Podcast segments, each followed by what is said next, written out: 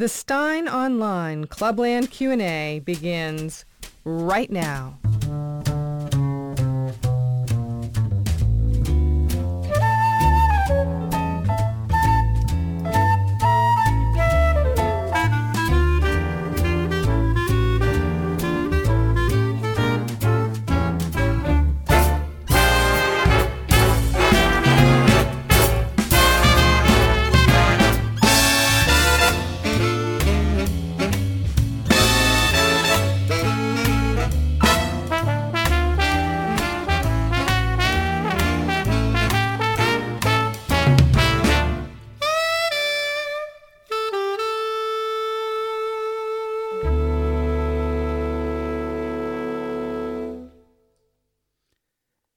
Good afternoon and welcome along. This is a live Clubland Q and A at Stein Online. It is just after three p.m. North American Eastern Time, seven a.m. on the Howland and Baker Islands, but it is seven a.m. Saturday on Wake Island. You don't want to get those mixed up if you had any Saturday morning appointments.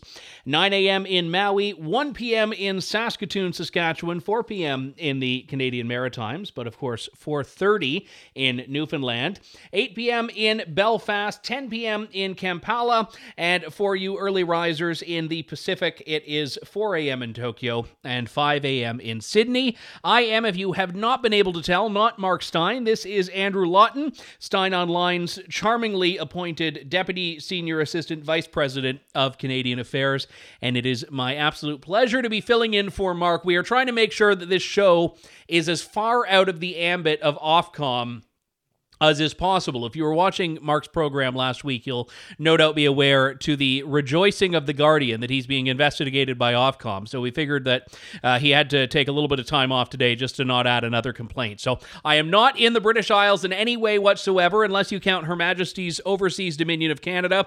But I don't think Ofcom extends to London, Ontario, where I am.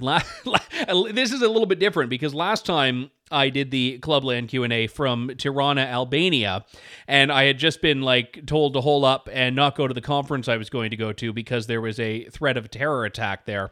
And there was no terror attack, and I did go to the place I was told not to the next day, and I was living dangerously, and now I'm living even more dangerously because I am taking live questions without having any idea what they are going to be. So Uh, Mark will be back soon enough, and he certainly you'll be able to hear him on Serenade Radio on Sunday and also back on the Mark Steyn Show in video form on Monday on G B News. But it is my delight to keep you some company until then. Uh, you know the rules by now. Anyone can listen to the Clubland Q and A, but if you want to ask a question, you have to be a Mark Steyn Club member. And I see uh, there, oh my goodness, there are a few questions already, but you can get yours in. And if you disagree with anything I've said in an answer to an earlier question, you can chime in and share your disagreement in the comments. And we absolutely are delighted with uh, some of the questions that have already been put there, because you always want to, you don't you don't want to start off with the comment equivalent of dead air. So I don't seem to be doing that now. Uh, and by the way, fear not, you don't need to limit it to Canadian content. I know last time we had a fair bit of Canadian content. We might this time. I don't actually know. Uh, the first question, though, is not Canadian. This comes from Mary, who says, "Hi, Andrew. As a pro-life Catholic, I thought the Supreme Court ruling on Roe v. Wade uh, was the answer to prayer, but with the Kansas vote, I fear we are lost as a nation, and there is no turning back. What do you think?" So this is, of course, referring to the Kansas abortion referendum that uh, was basically about changing the state constitution, and the question was whether basically a yes vote would affirm there's no constitutional right to abortion, and a no vote would do the opposite. A no vote would, uh, and this is where there was a fair bit of confusion on the ballot, because you always get this in referenda where there's so much text accompanying it, they muddy what should be a very clear yes or no question. But if you voted for the amendment, it would say there's no constitutional right to abortion. If you voted against the amendment, it would keep the status quo, and the state of Kansas could restrict the people through their state legislators from regulating abortion. And I saw a fair bit after the results, which were fairly decisive here. I mean, if you look at the actual numbers, the actual numbers, it was a fifty-nine forty-one victory in a state that is fairly Republican. It's uh, Republican dominating in the, the voter rolls and in elections, and it was fifty-nine to forty-one in favor of basically protecting abortion rights in Kansas. And a lot of conservatives, a lot of pro-life conservatives were very annoyed by this, and they were saying, oh, it was, the question was confusing, and people didn't understand the question, and sure, you might have a little bit of that, but that goes in both directions, and no one would be saying the question was ambiguous and confusing if they won. That's all, the only thing you do that, the only time you do that is when you've lost a referendum. You say, oh, well, no one knew what they were voting on. Here's the thing, people knew what they were voting on. People knew the stakes. People knew the question. The question can be distilled down to a very simple one. Do you want abortion to be restricted here or not?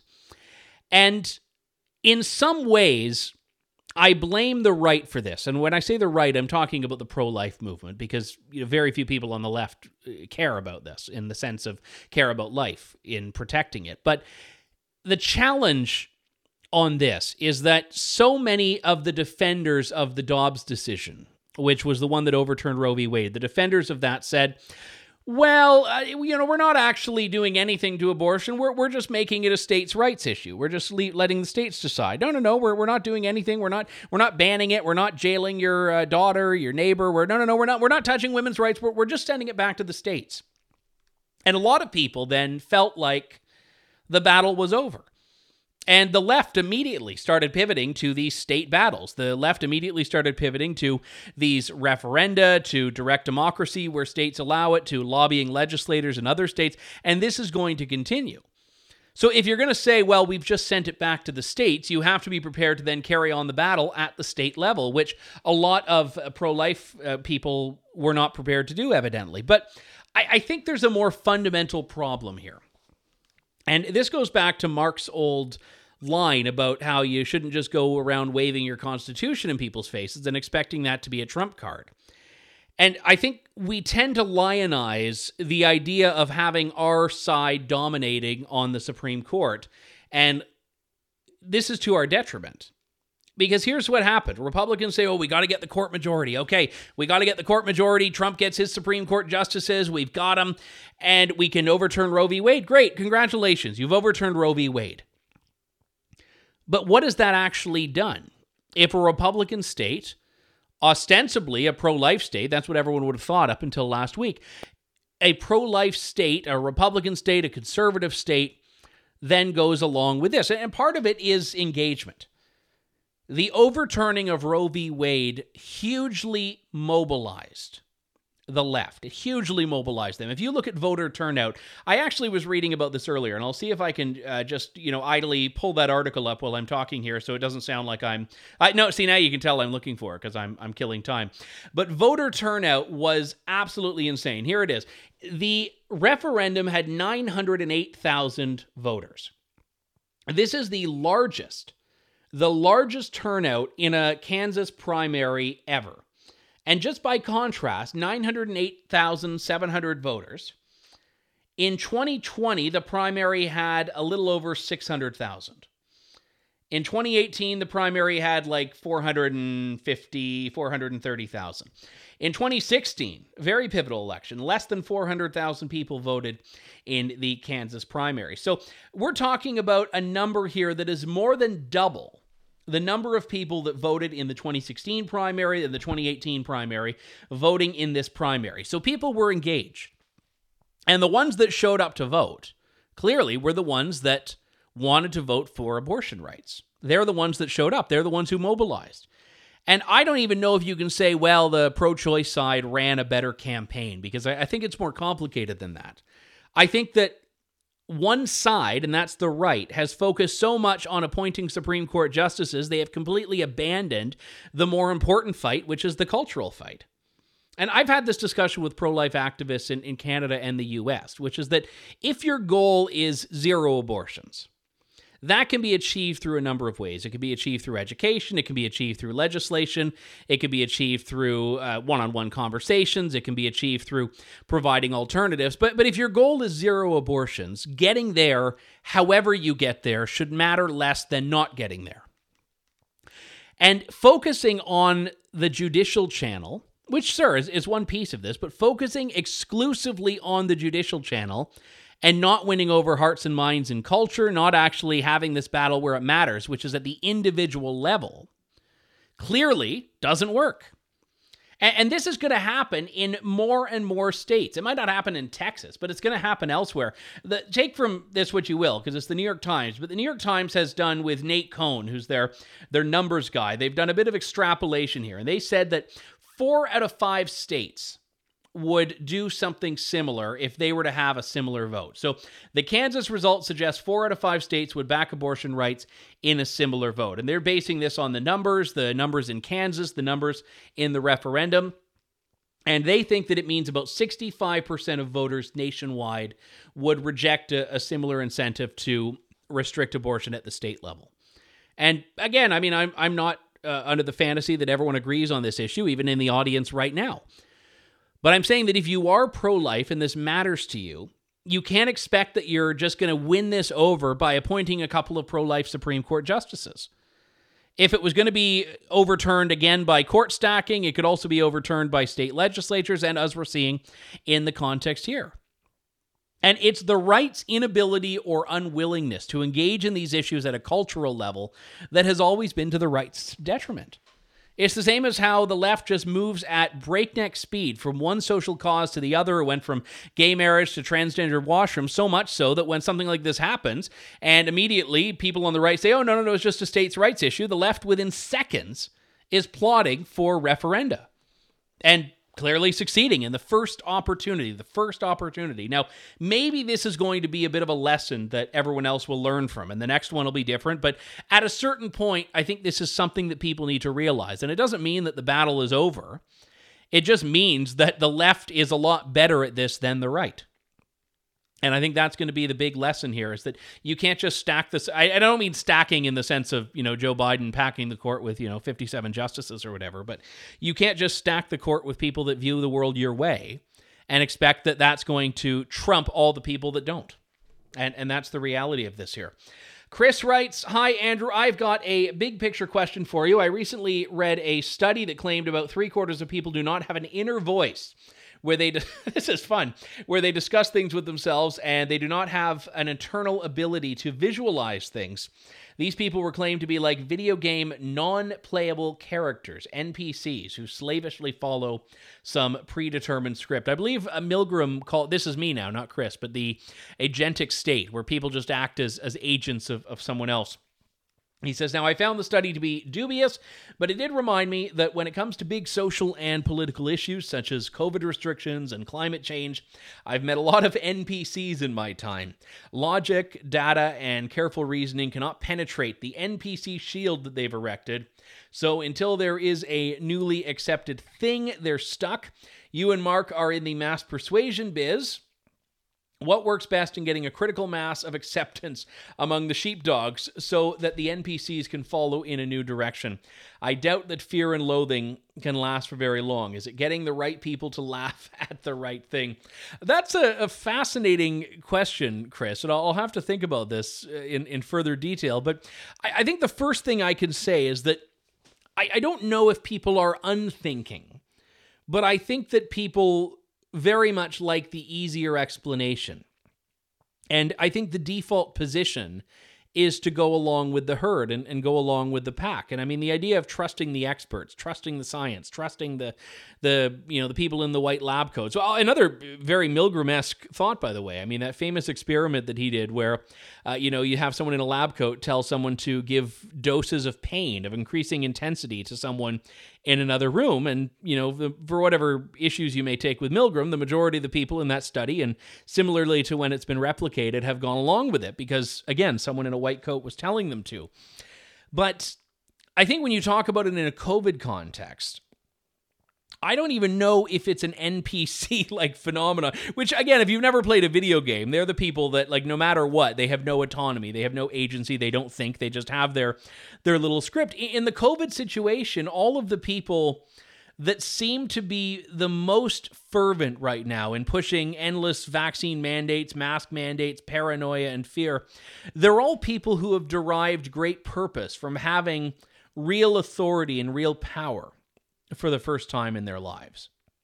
And I think, I mean, doctors are a great example of this. I, I think the one thing that the pandemic has revealed is that not all doctors are intelligent people. And that doesn't mean doctors are not unintelligent, but again, it, it's the idea that some of them are, are very much unhinged. When you have doctors that are aggressively talking about, you know, jabbing infants uh, from the time of birth as many times as it takes, and doctors that are uh, putting on these just insane, I mean, basically they're traveling in hazmat suits uh, before they get on a plane, and doctors that are just putting fear in people that has no No basis in the science, no basis in the facts, and that the numbers don't bear out. And I think it's very difficult for people who don't want to take a stand. And I don't mean this as a slight against them, but some, you know, average Joe anti-masker who's not a big anti-mask protester, they're not a fire-breathing libertarian like myself, but, uh, you know, who are they to go up against a doctor? Who are they to go up against the government? Who are they to go up against anyone else that's saying do all this stuff, even if it doesn't feel right, if it doesn't feel real, if it doesn't feel like it makes sense? And I think a lot of other people go along with it. I mean, I had a, an interesting example. I, I was coming back on an international flight, and I may have remarked on this when I was uh, guest hosting this program previously. When you're traveling abroad, I mean, I, I've come up with a little, a little joke, which isn't really a joke, which is, uh, what do you call someone with a mask in Europe? A Canadian tourist. Because without a doubt, anyone that you see wearing a mask overseas is, is generally speaking a Canadian, I find now. And uh, even through like Heathrow Airport, walking around, and you see a few people wearing masks, and I'm like, okay, that's fine. And then I end up seeing all of them on my flight from Heathrow to Montreal. And I think that's because it's just the Canadians that are are going along with this. And uh, Canada is a nation of N P Cs, Chris. That's the sad reality of this. And that might even be the, you know what, I think that might even be a contender for the title of this show when the podcast goes up. But I believe that for a lot of people that don't have that rebellious spirit, it's easier to go along with it and internalize it and just buy into it and really abdicate your ability or the urgency of you thinking for yourself.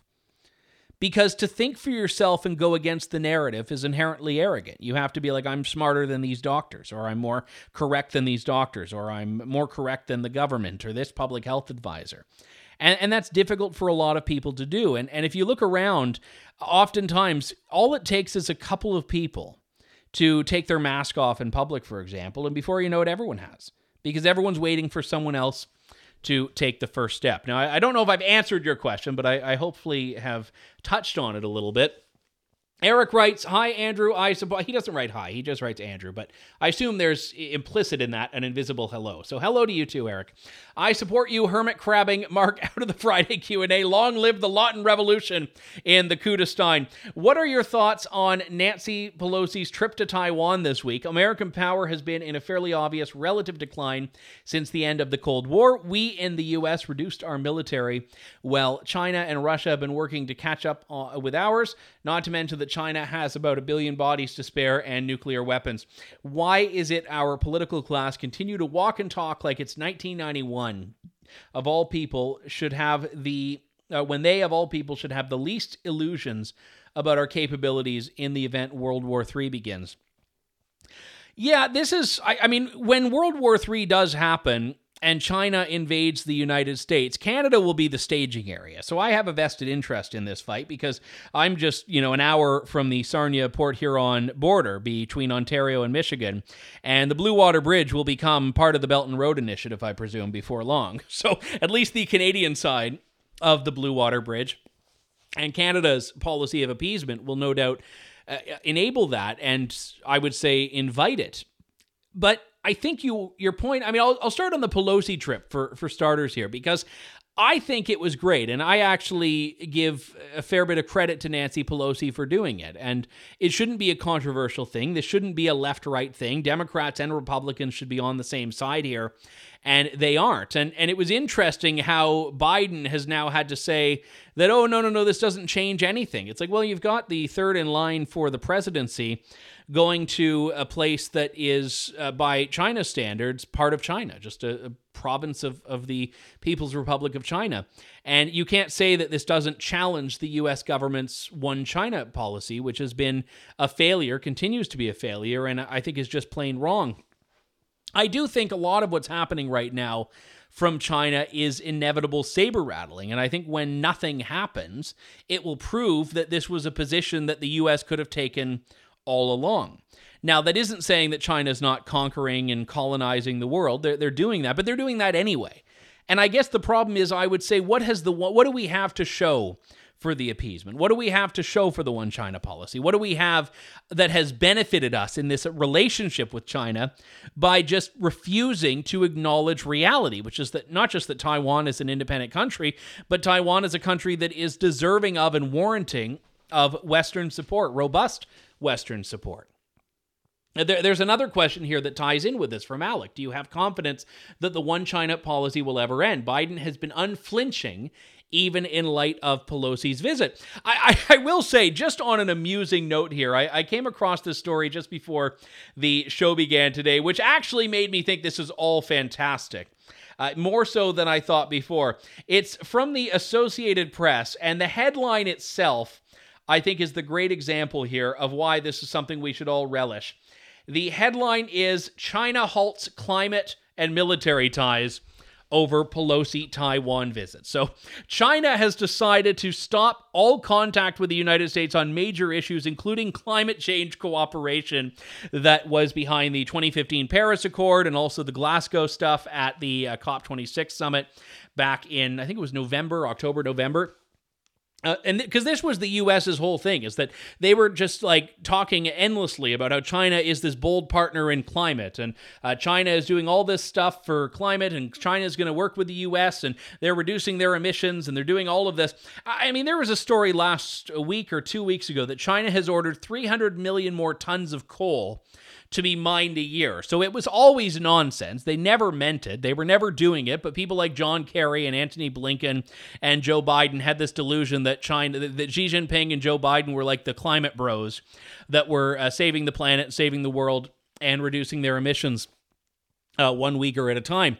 And the hilarity of this is that now China has like done what it was going to do anyway, which is say, you know, screw you guys, and they're using the Taiwan trip. So I actually think it's fantastic, because now the one excuse that the U S left has, and that the Canadian left has for uh, being nice to China, is the climate thing. Now they don't have that because China has walked away. So although I suppose they could go the other direction and now say we need to be like extra nice to them and extra sweet because we want to win them, win them back. We we want to get them back to the climate table. That'll be the uh, the direction this all goes. But I, I think it is amusing to me that this issue has become one where people are so scared of stating the obvious. And I, I compare it, and I know the baggage and the history are very different, but I compare it in some ways to Donald Trump moving the American embassy to Jerusalem, uh, the American embassy in Israel. Everyone predicted, all of the chattering classes, the experts, the foreign policy, the, the foreign service, industrial complex, they all talked about how this was going to mean World War Three, and oh, it's going to inflame the Muslim world, and it's going to make them all hate us, and it's going to cause tension, and lives are going to be lost, and it's unnecessary. And sure, lots of people were angry, you had a couple of protests, but but people moved on from it. And, and they, they were so used to there being no leadership that they allowed that to just dominate. And I think the China thing is the same example. Now, obviously, recognizing Taiwan has a lot greater implications because of the size of China and the goals of China.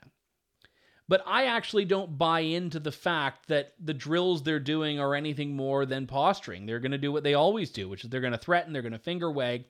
But this is something that they know and, and you know, I think are more keenly aware of than a lot of Western leaders.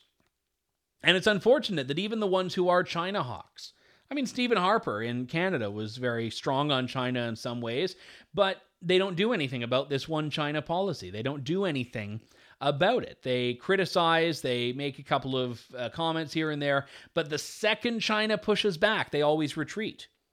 And I didn't think Nancy Pelosi was ever going to be the savior on any issue. But I do think that it is entirely possible that she has done something that will reveal that this is a lot more possible than people like Joe Biden and Justin Trudeau and, uh, you know, even uh, certainly in Australia and New Zealand, uh, th- than they all say it is. And, you know, right now there's a Tory leadership race in Canada. There's a Tory leadership race in the U K. No one's talking about China. And Donald Trump, that was the, I mean, he put China front and center on the agenda.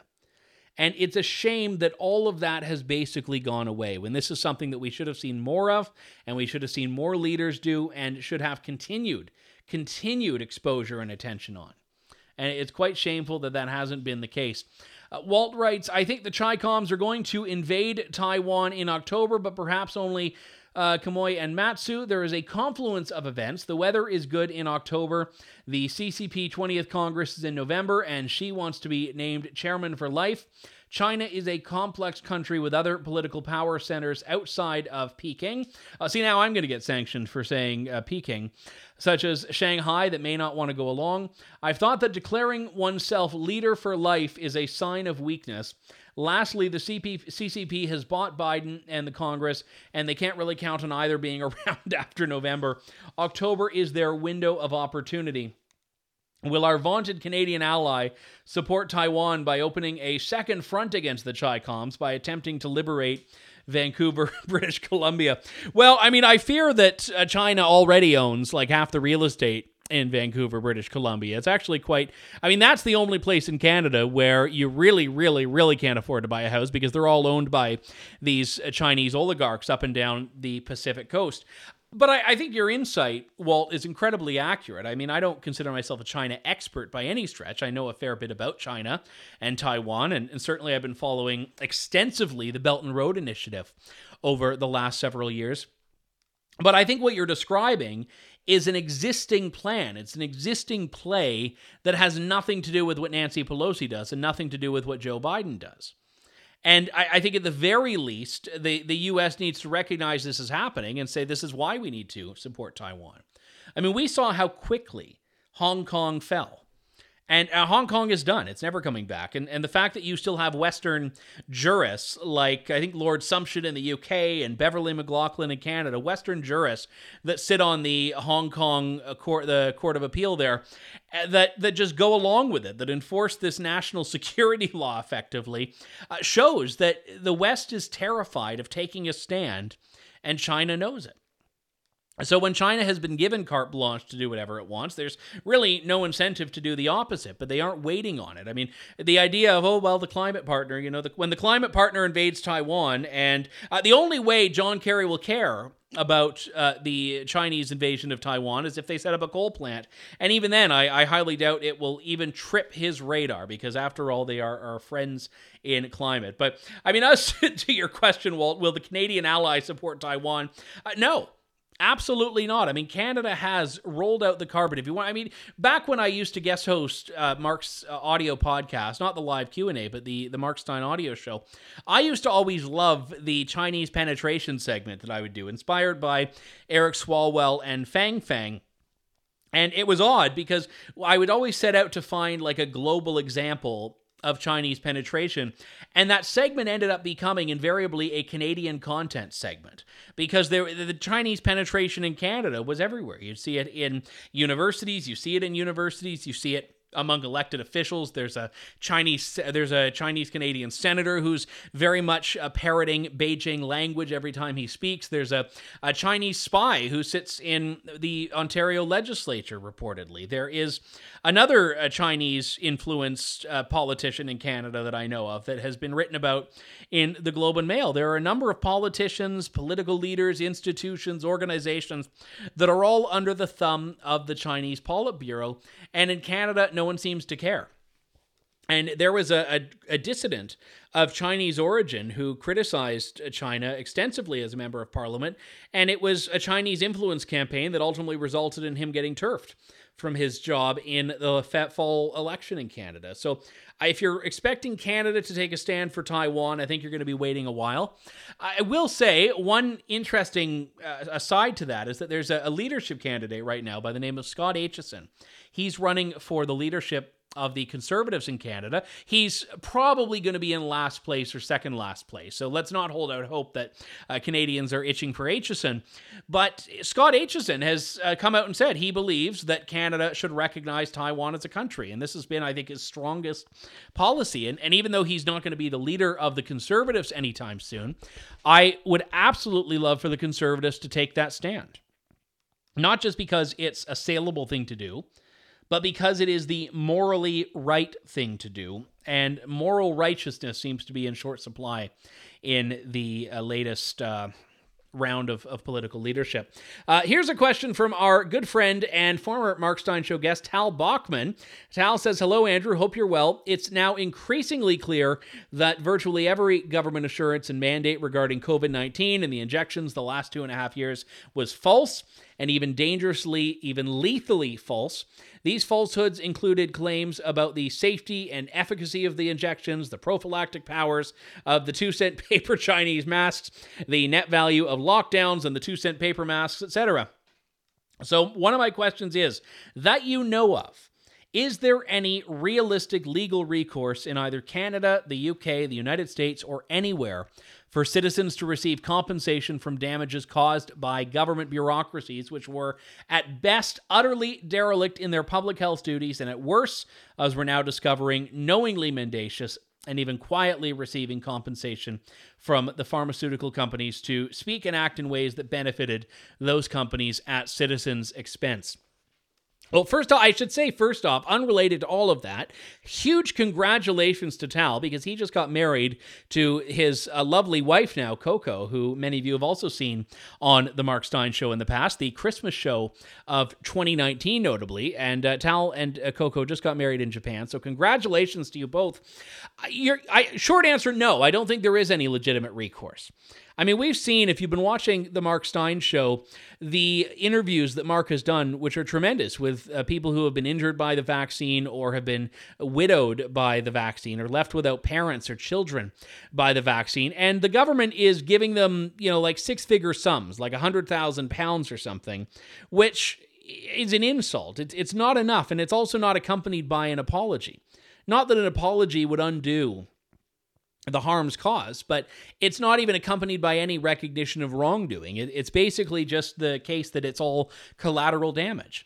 And on lockdowns in particular, I, I don't think there's ever going to be a reckoning. I mean, we have some academics that are putting out their own reports talking about, oh, the increase in suicides and the increase in all of these other things. But you cannot convince these people that are absolutely hellbent on pushing this notion that lockdowns saved lives, when there's no evidence to support the idea that lockdowns saved lives. Even, I mean, for all its faults, the World Health Organization has even said that it doesn't support lockdowns now. A little bit too little too late, mind you. But everyone's gone along with it. And now the whole point is they are, as they say in poker, pot committed. Because they've staked, I mean, governments have staked their entire reputations, their legitimacy on this idea that the lockdowns, the border closures, the travel restrictions, the mask mandates, the vaccine mandates, the vaccine passports, that all of this mattered and all of this was positive and had no harm, or at least where the harms were outweighed by the benefits. And they are not going to allow there to be any acknowledgement that they were wrong, because the entire house of cards would crumble. No one would ever trust anything they say again. They're still talking about fall comebacks of these restrictions. Certainly in Canada, whenever they've lifted anything, a vaccine mandate for air travel or a mask mandate, they've all said, oh, no, no, but hang on. In the winter, it's coming back when there's a, a high uptick in cases. Because again, they've created this, they've created these parameters. They've created their rules. And the rules only apply to us. They don't apply to them. In Canada, you have to wear your mask on a commercial flight. Justin Trudeau right now is on vacation in Costa Rica, and he gets off the military plane that brings him down, and his whole family is unmasked. Now, it's possible, it's possible that they took their masks off in unison at the exact second they came into view of the cameras, right when they got out of the plane and onto the staircase to get down to the tarmac. It's possible, but, but under Canadian law, they have to wear that when they are on the plane. But not Trudeau, not his family. But everyone else has to go along with it. And they can't admit they were wrong because they need to keep it. That I mean, that's the way you control the population. And I don't mean this in like a, we're all being injected with micro... I mean, we're being injected, but not with microchips. I, I don't mean it in, in that conspiratorial way. But in general, government needs to keep itself as the daddy.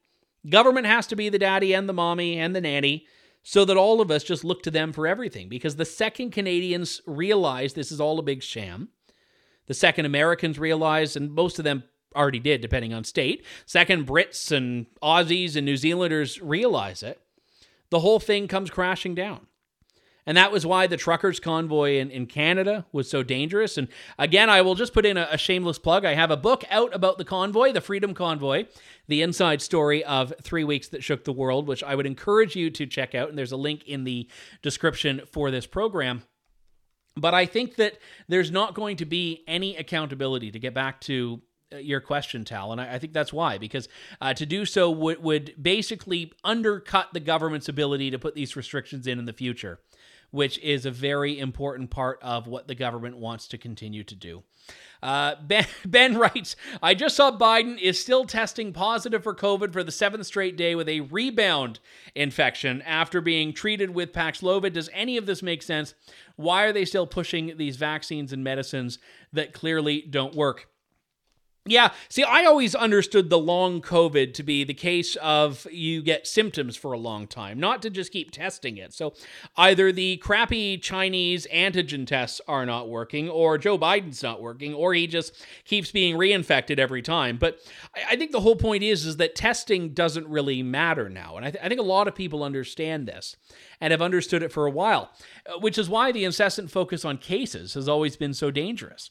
I mean, right now, in a lot of countries, you have uh, people that have just completely moved on from it. And, well, it used to be that you could get, like, a test on every street corner. Now, I just walked into a pharmacy earlier, and they had a big sign saying, yeah, rapid antigen tests aren't available here. Scan this Q R code and, and find out where you can get them. Because, uh, basically, there's no point in stocking these things anymore that most people have moved on from. So, uh, I don't know which. I, I was almost stranded overseas once, back when uh, Canada had the test to get back in, because I had a false positive. And I was in Austria, and fortunately, you could get like a test on every corner there. So I was able to just go and get another test, and technically broke my, my Austrian quarantine to do it. And then that test was negative. But I, I think people have moved on from this, and, and governments are not fans of that. And uh, Joe Biden testing positive, I feel like it's just, uh, you know, the government reminding us that, oh, yes, this is still a real thing. Well, I mean, I think the biggest problem is that he still tested positive for being president. And that is, I think, the big, the bigger issue to Americans right now than him testing positive for COVID. Uh, this is one from Jamie, who writes, it looks like Pierre Poilievre is set to win the Conservative leadership race in Canada. He's saying all the right things, but so did the last two leaders. Will he be a big disappointment once he is the leader? So to give the like thirty second primer on Canadian politics here, Pierre Poilievre is seeking the leadership of the Canadian Conservative Party. The last leader, Erin O'Toole, was defenestrated by his caucus during the trucker convoy protest in Ottawa, when, you know, you basically had the entire conservative movement and a lot of other people in Canada that were supporting the truckers, and Erin O'Toole was uh, refused to say one way or another what he thought. So not exactly the strongest of leaders, and they got rid of him, and, and now there's a leadership race. And Pierre Poilievre is is very much the the popular. I mean, I don't even like the words because they mean things to different people, but he's the one that's talking about defunding the state broadcaster. He's the one talking about freedom. He's the one talking about ending vaccine mandates. Here's the one talking about the failure of the Trudeau government on the COVID front. And there are other lesser, uh, prom- less prominent candidates that are doing similar things. But uh, Pierre Poilievre, it looks like, is headed for a coronation. And I, I agree with the sentiment that Jamie's expressing, which is that we've seen in Canada, and I think in general in, in primaries or leadership races, uh, politicians that say the right thing when they're campaigning for their base's votes, but then they forget everything they've said when they're running for the general election. But, you know, the clips are still out there, the sound bites are still out there, so they still have to own those things, but they lose support from both sides of it. And this, I, I think, is going to be inevitable in some way. I mean, I've I've tried, when I've interviewed Pierre Poilievre, I've tried to ask very direct, very specific questions about what he's going to do, because I know that later on, if he does flip, it's a bit of an insurance policy that I have in, in very clear, unequivocal language that I can say, well, what's changed? Why have you why have you reversed on this? But I also go back in, in some ways to what I was talking about earlier with the Kansas abortion referendum, in that you, you can never and should never put all your hope in a politician or a Supreme Court appointee or anyone else, because it, none of it matters if you are in a culture that is drifting left. None of it matters if anything that a conservative does is going to be undone by the next government. I mean, I look at firearms in Canada. Just this morning, the Liberal government under Justin Trudeau, well, Trudeau's on vacation. They're still banning guns. They they passed an import ban on handguns. And I shouldn't even say passed. They signed it in through regulations. So basically through the Canadian equivalent of an executive order, if, if we're being frank here. So that Canada, Canadian gun businesses and gun owners cannot import handguns. And this is particularly insidious because a couple of months back, they announced that they were going to legislate a handgun ban. And of course, there was an immediate run on handguns as everyone and their uncle that had a license said, okay, I got to get a handgun now before they're banned. And the government didn't like that, that Parliament takes time, that going through legislative processes takes time. So by banning the imports, they're effectively overnight ending the handgun market because, I mean, the number of guns that are manufactured in Canada that are pistols is, is relatively small. There are a couple, but not a lot. So what the government's done is they've circumvented the democratic process. So, I mean, you could have a conservative government that comes in that rolls back some firearms restrictions, rolls back this and rolls back that, but none of that's going to matter if the second that a liberal's in, all of this stuff comes flooding back. And I think this is the big challenge. So you should not put all your hopes into any politician. Saber Mike Carroll writes, Andrew, have a question regarding the Arrive Can app. Now I'm answering Canadian immigration questions for you, so I'll have to like put up a shingle as a Canadian immigration barrister. How exactly does this work for crossing a land border, and how does it work for someone like myself who the second I cross the Peace Bridge no longer has cell phone service? I want to see my beloved Tie Cats and Forge F C, but it feels like all the hoops I have to jump through just make it not worth the aggravation. Not to mention, I believe the crazy mask mandates are still in place. Just got your book today and look forward to checking it out. Well, thank you very much for that, Saber Mike. Now, I don't know from this question if Saber Mike is a an American or a Canadian. And I apologize for not gleaning that from it. If if you're a Canadian, it's a complete annoyance because you have to find a place where you have reception or Wi-Fi, because some people, again, don't want to pay the ridiculous roaming charges when they're in the U S. I think it's like fifteen dollars a day or something insane like that. Uh, so you got to find Wi-Fi. You've got to put in all your information into this little app. You've got to upload your passport to it. You've got to uh, tell them when you were vaccinated, what doses you got. It was It's crazy. And then when you get back, uh, the border officer, when they see your passport or your Nexus card, already has your vaccination information because they just pull it from the app. So it, it basically allows... It requires you to like give all of this information about yourself electronically before you even cross a border. And uh, it's it's terrible. I mean, you have people that are being fined thousands and thousands of dollars for showing up at a border when they haven't done this. People whose cell phones glitched out. If you just go over for a day and you do some shopping and your phone dies, you cannot come back into your country without being fined because you haven't filled out this stupid little app thing. And the government has been unrelenting. And, and actually, this is one of these examples of mission creep in a so-called COVID policy. Because this was supposed to be about the pandemic. It was supposed to be about just ensuring that all the information was in one place about testing and vaccination. But now the government in Canada is transitioning this app to something that has nothing to do with COVID. They're making it a standard part of immigration, where if you're a Canadian re-entering your own country, you're an American visiting Canada for a day, you're traveling from abroad, doesn't matter. You have to now give all of your information ahead of your arrival or get a very steep fine. And if you're not Canadian, just be turned away entirely. And uh, this is absolutely absolutely egregious, and Canadians are, to go back to Chris Hall's point about the N P C, going along with it because they say, oh, well, you know, they're asking us to, and what's the big deal? Well, why is it a big problem? You know, it's it's just a little app. I have lots of apps on my phone. What's the problem? The problem is that it is a requirement that we accept a new normal. And that's not something that I am willing to do. Uh, Geezer writes, I mentioned this earlier. Did you see Trudeau maskless and on a private plane in Costa Rica? When will the charade ever end? Yeah, Mark has always been good about pointing this out. You know, he'll be mask, he'll be wearing a mask with Boris Johnson, and then he'll be unmasked like nose to nose with Queen Elizabeth the Second, the ninety-something-year-old uh, in the United Kingdom. And then he'll uh, be unmasked at a pub, having a good time, but then he's like masked when he's outdoors doing a photo alone. Uh, so it's like he's not even committed to the bit. Like, my view is if you're going to do it, at least commit to it. At least be the mask guy. Uh, there was a great photo at one of the, I think it was the G seven or the G twenty finance ministers meeting where they were in London, and everyone in the picture, all nineteen uh, G twenty uh, ministers except one, were wearing no mask at all. And then Canada's finance minister, outside with like six feet on either side of her, uh, Chrystia Freeland, she was wearing a mask. And it, it reaffirms my theory of how do you spot, of what do you call someone outside of North America wearing a mask, a Canadian traveler. Uh, Elisa writes, what do Canadians think of Trudeau flying to Costa Rica on their dime? And what do they think of his not wearing a mask when he tells others to? So you guys love the Trudeau question. That's good to know, because I, I worry that I overdo it on Canadian content, but it seems like you like the Trudeau content. I, I mean, I, I took the view on this, and I, I'm a little bit unpopular among some people on the right in Canada, because I take the view that if Justin Trudeau were to permanently move to Costa Rica, I would be willing to pay that bill. I would be willing to contribute to buying him like a year-round home in Costa Rica, because I feel the country is better served when he is not in it. Uh, although I have to, I mean...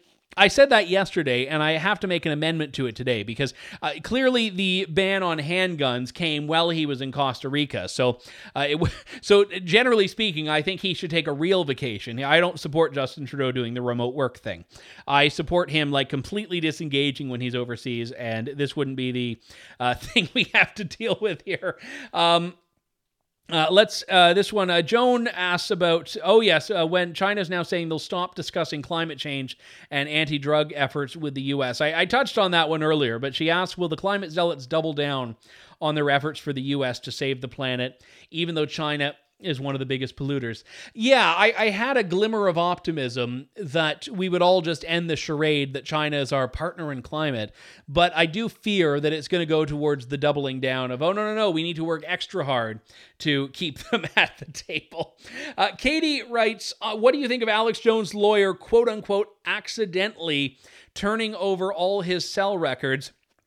Mark has mentioned you have practiced law in the United States on occasion. Do you think this is a case of malpractice? Yes, I actually have the distinct honor of being a, an unlicensed, uh, illegal foreigner masquerading as a barrister in an American arbitration, which uh, it, you probably can imagine which one it was if you know the history of Mark Steyn in the last few years.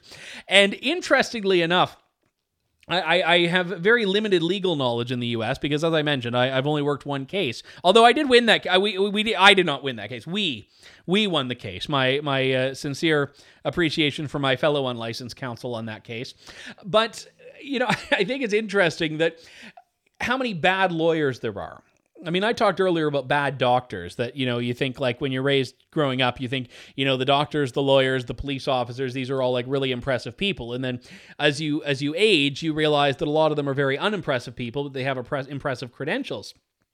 And the Alex Jones lawyer thing is absolutely insane. So what happened here is Alex Jones' lawyer sent a complete digital copy of Alex Jones' cell phone records to the plaintiff's counsel. These are the, the families of Sandy Hook victims, and didn't mark it as privileged, so all of it is fair game. And, you know, there are things in this phone that contradict things Alex Jones has said under oath. So, uh, you know, whether the lawyer is just an absolute moron or whether the lawyer was secretly sabotaging Alex Jones, I have, I have no idea, but I, I think the one, I mean, there's that old line about don't attribute to malice what you can attribute to incompetence, but sometimes you can have maliciously incompetent people, and I think that may be the case here. But I can tell you I did no such thing when I was representing, uh, when I was uh, helping represent Mark as an unlicensed barrister in the United States. So, uh, Alex, if you need a new lawyer, I am available. I'm a not lawyer, but I'm a non-lawyer, but I, I can do my best for you there.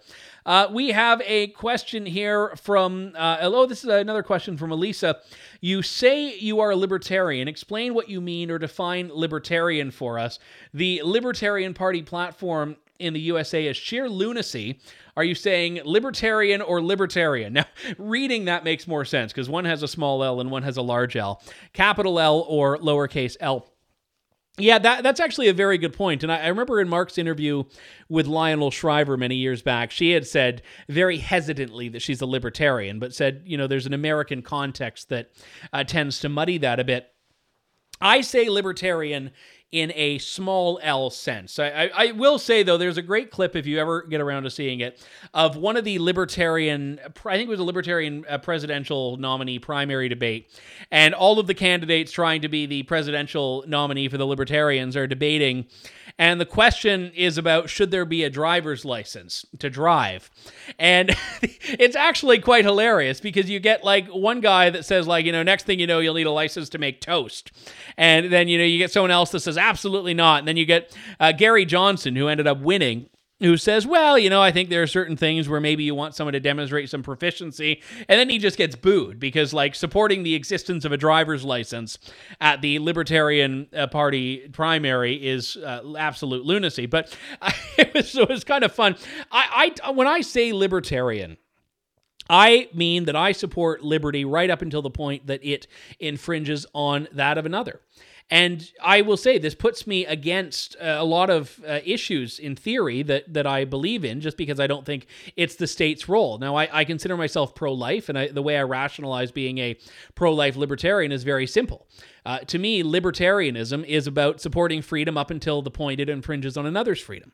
So in the context of abortion, the question is, is an unborn child another person, another being? And, and I say yes. So that's a, a question of science rather than a question of, of moral limitations. It also means, though, when the topic of, of big tech comes up, I, I do not support regulating big tech. I don't support a lot of the things that, you know, Ted Cruz and some Republicans propose for dealing with Twitter and dealing with YouTube and dealing with Facebook and dealing with all of these companies, because I believe truly, and I, I know that when uh, Parler was taken offline and Trump was banned from Twitter, it really was, as I think it was, I, I, who was it? I, what might have been uh, Will Will Chamberlain of Town Hall, but I may be getting it wrong, who said that this was the day the libertarians lost the argument on big tech. And I, admittedly, I, I I felt he was onto something there, that that all of these people that said, you know, build your own alternative, like me, and which Parler did, had a lot of egg on their face. But I, I also think that the big challenge here is that you have way too much power in the hands of a small number of people. And, and where I do see there as being some avenue for regulation is when it's government regulation and government monopolies that have allowed these oligopolies to form. And that's the, the big problem with, you know, with telecommunications companies, by and large, with uh, with the social media companies. So that's where I, I don't think that they should be protected in any special way. But that's my, my definition of liberty. And I, I realize that, you know, a lot of uh, people don't like that. Libertarian does come with a fair bit of baggage, especially in the United States. But it also, for me, is the most defensible position. It's the most defensible position because it, it really relies on the individual. Without conservatism's, I think, often ideal of trying to focus on a specific outcome. And I think that the challenge in the modern political context, the challenge in the modern political debate, is that conservatives are outnumbered. And I think if you try to advance things that are subjective in nature, you're always going to be on the losing end. So my default position is on the individual. My default position is on liberty.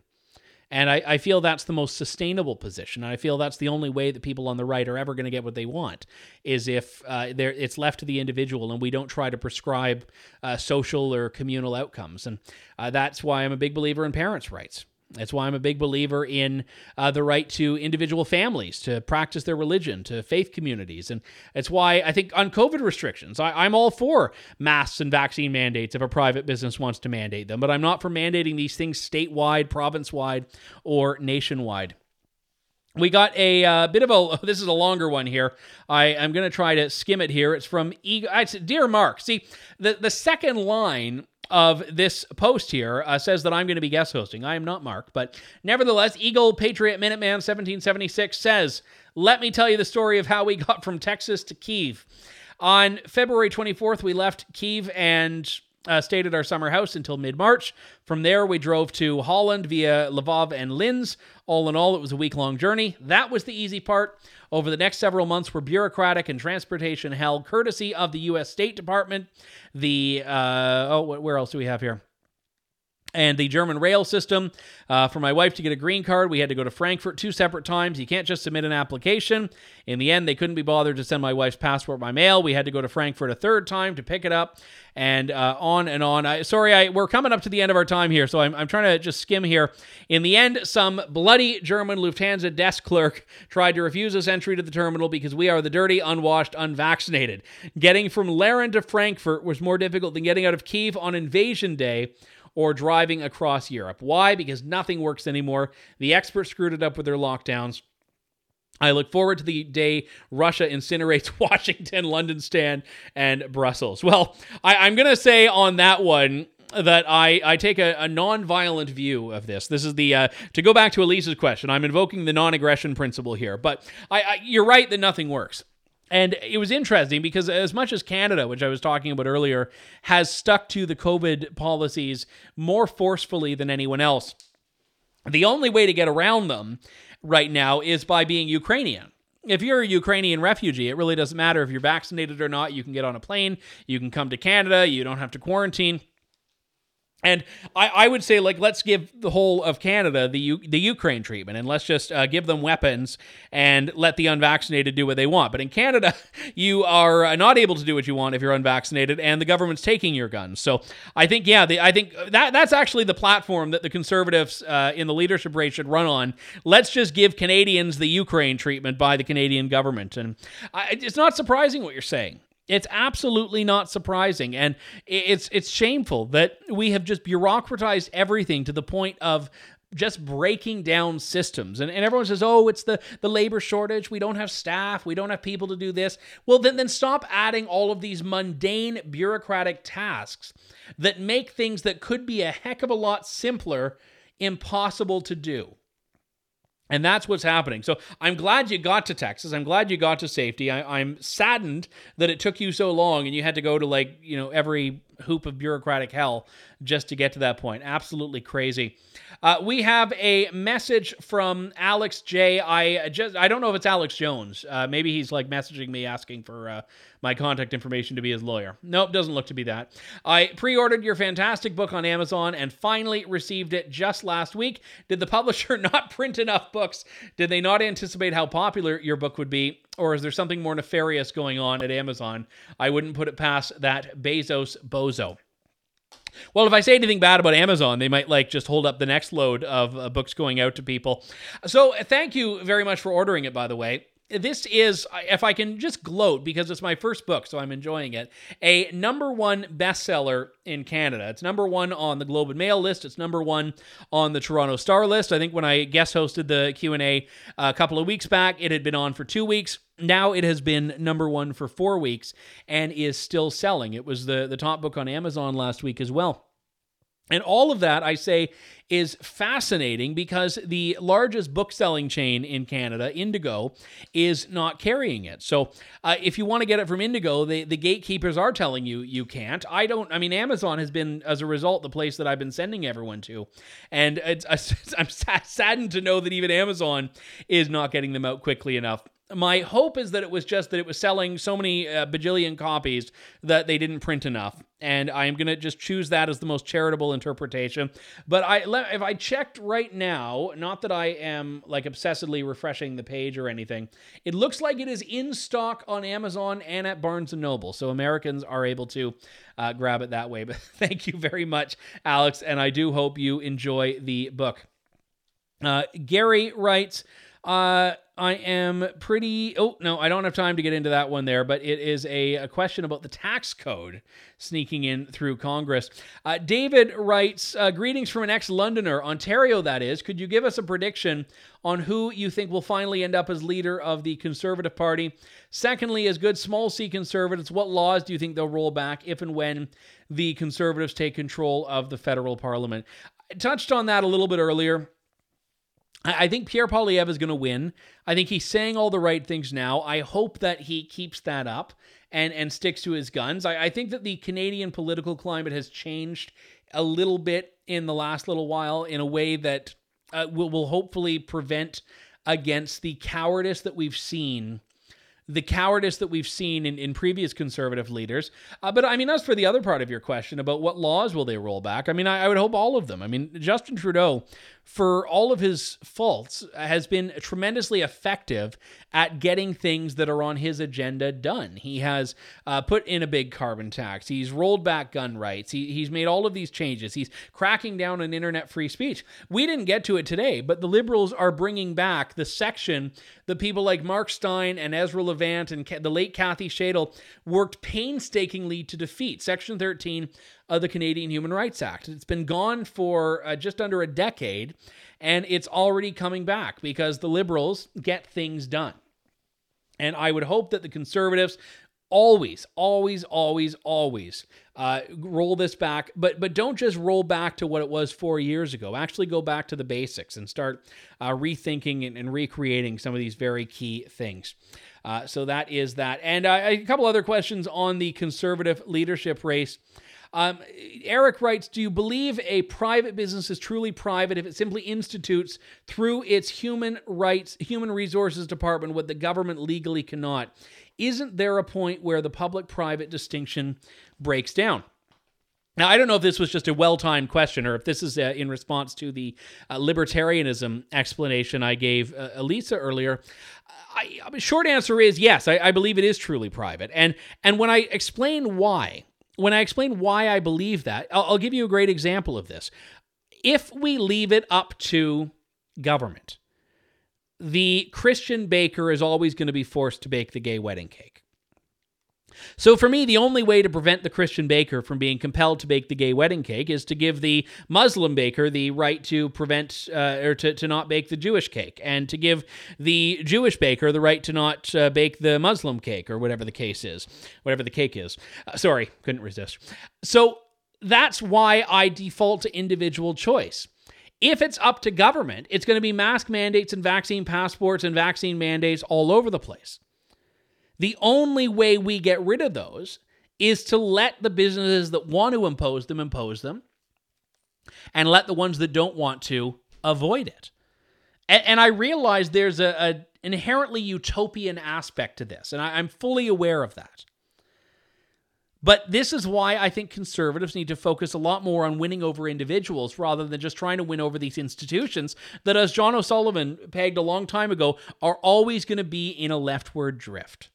The only way you fix that is by empowering individuals to make these choices for themselves and then giving them the legal basis to make the right choice, to allow it for others, and let everyone make the wrong choices. I mean, I'd be completely happy if all of the, the COVID paranoid can have their own restaurants or their own stores to go to where they feel safe, they feel happy, and the rest of us that are okay speaking moistly on one another can go to the stores that we want to go to.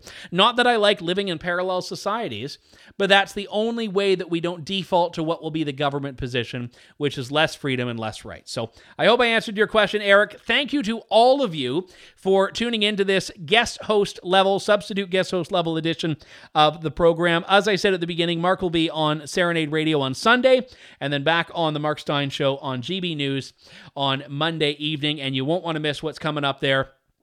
I don't even know what's coming up there. I just know it'll always be good. So uh, in true Canadian content fashion, we will give you a Canadian sunset farewell. Thank you, and God bless.